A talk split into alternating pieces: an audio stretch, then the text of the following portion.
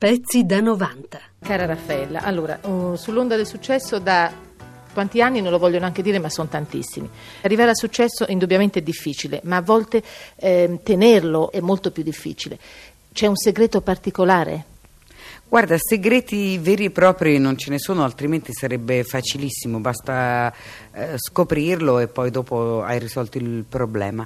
No, è un'altra cosa, io credo che ci voglia un pizzico di fortuna, questa sempre nella vita. Infatti c'è un detto che dice, lo dico contro la lotteria, ma insomma è meglio essere fortunati piuttosto che ricchi, perché la fortuna ti accompagna in tutti i momenti della vita ma questi anni di lavoro sono secondo me appunto un pizzico di fortuna, un pizzico di professionalità che io uso molto nella preparazione dei programmi.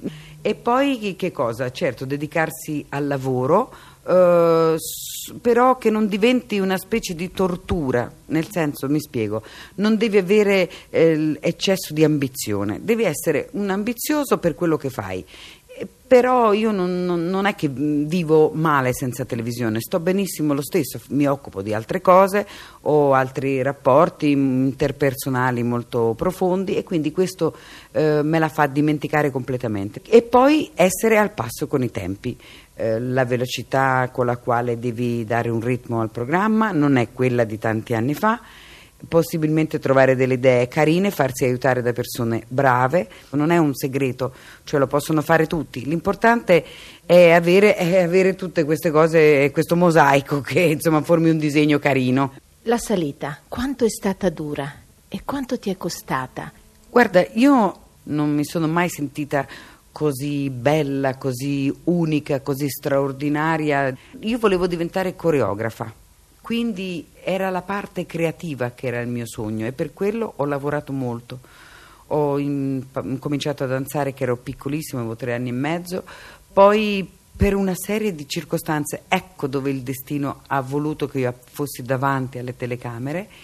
Um, praticamente ho lasciato la scuola di danza a 15 anni, poi invece sono andata a una scuola di recitazione, ho cominciato a fare il teatro, tutto questo però fuori dalla mia volontà. In realtà io volevo fare un altro lavoro che oggi faccio, che è quello dell'autore televisivo. Credo che il, il pensare lo spettacolo eh, sia molto più importante che farlo perché in realtà io posso avere, che ne so, una ruga in più, non essere perfetta, non essere più magrissima, però mh, quello che voglio mh, comunicare io è feeling, è ritmo, è allegria, simpatia, eh, trasgressione, sempre nei limiti dell'eleganza, però eh, gioco, divertimento, momenti di grande intensità anche e tutto questo non nasce dal fisico perché si crea un rapporto quasi magico con la gente ed è quello che forse mi ha fatto attraversare tante generazioni di televisione. Penso, eh, non lo so tanto bene.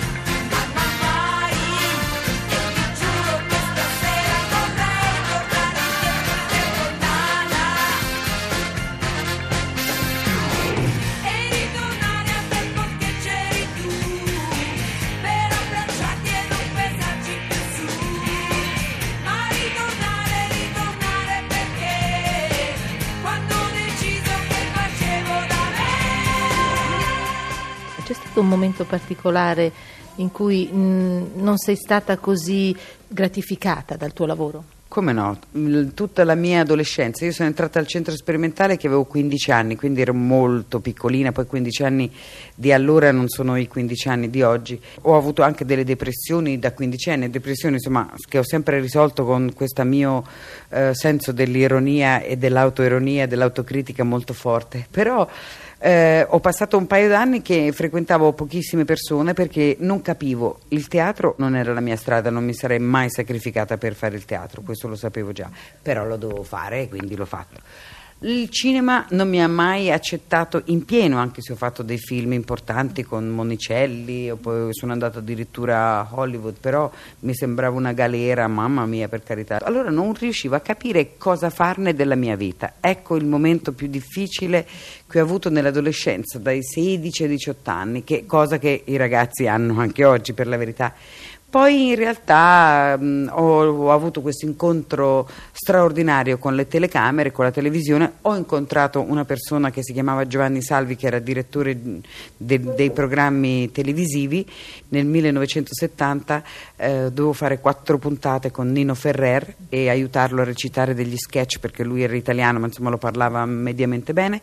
E gli chiesi tre minuti per me. In questi tre minuti però ho, come dire, è uscito dal mio essere tutta l'energia e la forza che a quell'epoca io avevo perché non ero stata mai capita da nessuno, quindi non mi volevo lasciar perdere quell'occasione. E in questi tre minuti ho sentito proprio il giorno dopo, si chiamava Io Agate Tu il programma, che era accaduto qualcosa. Mia madre stessa mi ha detto: Ma eri tu che cantavi ieri sera? Io non ti ho riconosciuta, sembravi un'altra, perché mia madre è sempre stata contraria, non non da impedirmelo, ecco se vogliamo, però non nemmeno da spingermi o, o, lanciarmi, mentre mia nonna era la persona che tutto sommato più di tutti mi capiva in questo senso. Sei una delle poche eh, star televisive italiane che sono conosciutissime all'estero, specialmente nei paesi latinoamericani. Eh, perché secondo te questo, questo, grande successo proprio in quel tipo di paesi? Guarda, mh, mm, sicuramente è partito tutto dai dischi e dalla musica facevo praticamente la hostess, prima l'Europa, compresa la Spagna. Con la Spagna è nato un amore particolare, tant'è vero che dopo il successo discografico mi hanno chiesto di fare um, quattro special. Sono andata a, nella televisione um, nazionale spagnola che è TVE1 e insieme a Gino Landi abbiamo fatto, portato uno stile straordinario. In quell'epoca era appena morto Franco, il dittatore che governava la Spagna, quindi era diventata democratica quattro ore, cioè quindi quattro special, non li davano nemmeno a tante attrici locali spagnole. Questi quattro special hanno avuto un successo pazzesco, ho cominciato a fare concerti in tutta Europa, sono andata in Canada, sono andata in Grecia, sono andata in Giappone, ho girato mezzo mondo. Quindi discograficamente ho i miei bei trofei appesi al muro, tutti i dischi d'oro, di platino. In Argentina non sono voluta andare se non dopo tre anni, perché volevo andare in Argentina, Messico, Venezuela, insomma tutta l'America Latina, con i miei dieci ballerini, i miei otto tecnici, mm, non so quanti quintali di scenografie, costumi, con tutto lo spettacolo per dimostrare la produzione italiana, non solo me che sono italiana, non solo la musica, ma cosa come visto lo spettacolo in Italia. E devo dirti la verità, che ho avuto una grandissima soddisfazione, tanto è vero che ancora si ricordano tutti di me. Io non giro più perché or- oggi mi occupo molto più di televisione. Per esempio a Città del Messico io ero eh, in un posto dove cantavo e accanto a me c'era Engelbert Humperdinck, un grandissimo cantante inglese, di là c'era Dionne Warwick, cioè com- ci sono competizioni veramente fortissime. Quindi um, quando si parla di America Latina, molti pensano, dice sì, vabbè, è una cosa sottosviluppata, in realtà loro sono molto legati all'America del Nord e quindi devi essere molto professionale, molto forte perché i tuoi avversari, diciamo così, fra virgolette, sono persone dell'America del Nord che vanno spessissimo a fare concerti, quindi tu canti da una parte, però di là c'è una bestia numero uno e quindi devi, ma è anche l'Italia, insomma ti piace essere forte perché dicono come è andato avanti lo spettacolo italiano, insomma. Tanto lavoro. Tanto lavoro, sì, hai ragione, però eh, la mia vita privata e personale eh, non me la sono fatta mai mancare perché eh, la velocità con la quale io so chiudere l'interruttore della popolarità è enorme. Eh, tutto questo si può pensare perché io non, magari non ho avuto un bimbo, ma non ho avuto un bimbo perché gli incontri d'amore che io ho avuto sono per, con persone che già hanno avuto dei figli, quindi la prima volta eh, Boncompagni ne aveva già tre, eh, mi pareva come dire strano averne un quarto. E quindi ho cresciuto le tre come tre bambine mie poi senza mai per carità però mettermi al posto della loro madre perché quello non, la, non lo tocca a nessuno. Eh, poi ho incontrato Sergio e lì ho, ho, cercato di avere un bimbo e dopo era troppo tardi e la, comunque la, non tanto fisicamente perché potevo avere assolutamente dei bambini ma eh, proprio non sono voluti venire capito e quindi il destino ha detto no allora io ho i miei nipoti, ho, mi occupo di altri bambini, ho, mm, oramai sono ragazzi, insomma, sono madrina di un ragazzo bellissimo che ha 14 anni alto 2 metri, però insomma voglio dire, e questo è come se fosse un figlioccio mio, cioè proprio lo sento molto vicino. Questo fa sembrare che io in realtà lavoro tanto, perché lavoro tanto, è vero, ma quando nelle pause del non lavoro Uh, mentre molti miei colleghi hanno sì figli e cose, però vanno ospite destra e sinistra, programma di sopra di sotto, io chiudo completamente e mi occupo a fondo della mia vita. Io sorrido perché amo, eh, sorrido perché quando vado in onda è come se fossi un aereo che parte e va in un'altra dimensione eh, diversa dai problemi proprio piccoli, quotidiani, quelli con le invidie, le antipatie, le cose.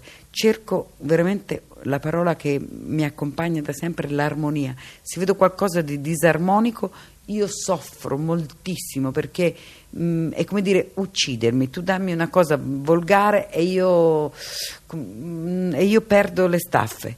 Ma non sorrido mai apposta. Quando vado in onda, però, certo mi faccio una, un training autogeno, eh, dimentico la Pelloni, che è il mio vero cognome, e divento Raffaella che deve portare il più grande numero di persone possibili a fare una passeggiata in un'aria pulita. Ecco, quello è quello che piace fare a me. Pezzi da 90.rai.it